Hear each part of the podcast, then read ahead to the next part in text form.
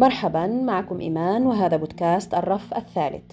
اخترت هذه التسمية لأن هذا الرف كان فعلا موجودا معي منذ أولى قراءاتي. هذا الرف حيث أضع الكتب التي أثارت اهتمامي حثتني على البحث أكثر وبالتالي أن أثرثر عنها وحولها.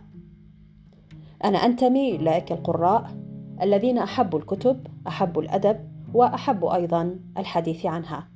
لكننا هواة ولسنا بمتخصصين. بالتالي يجب أن ينظر إلى هذا البودكاست أنه بودكاست هاوية ولست متخصصة ولست ناقضة.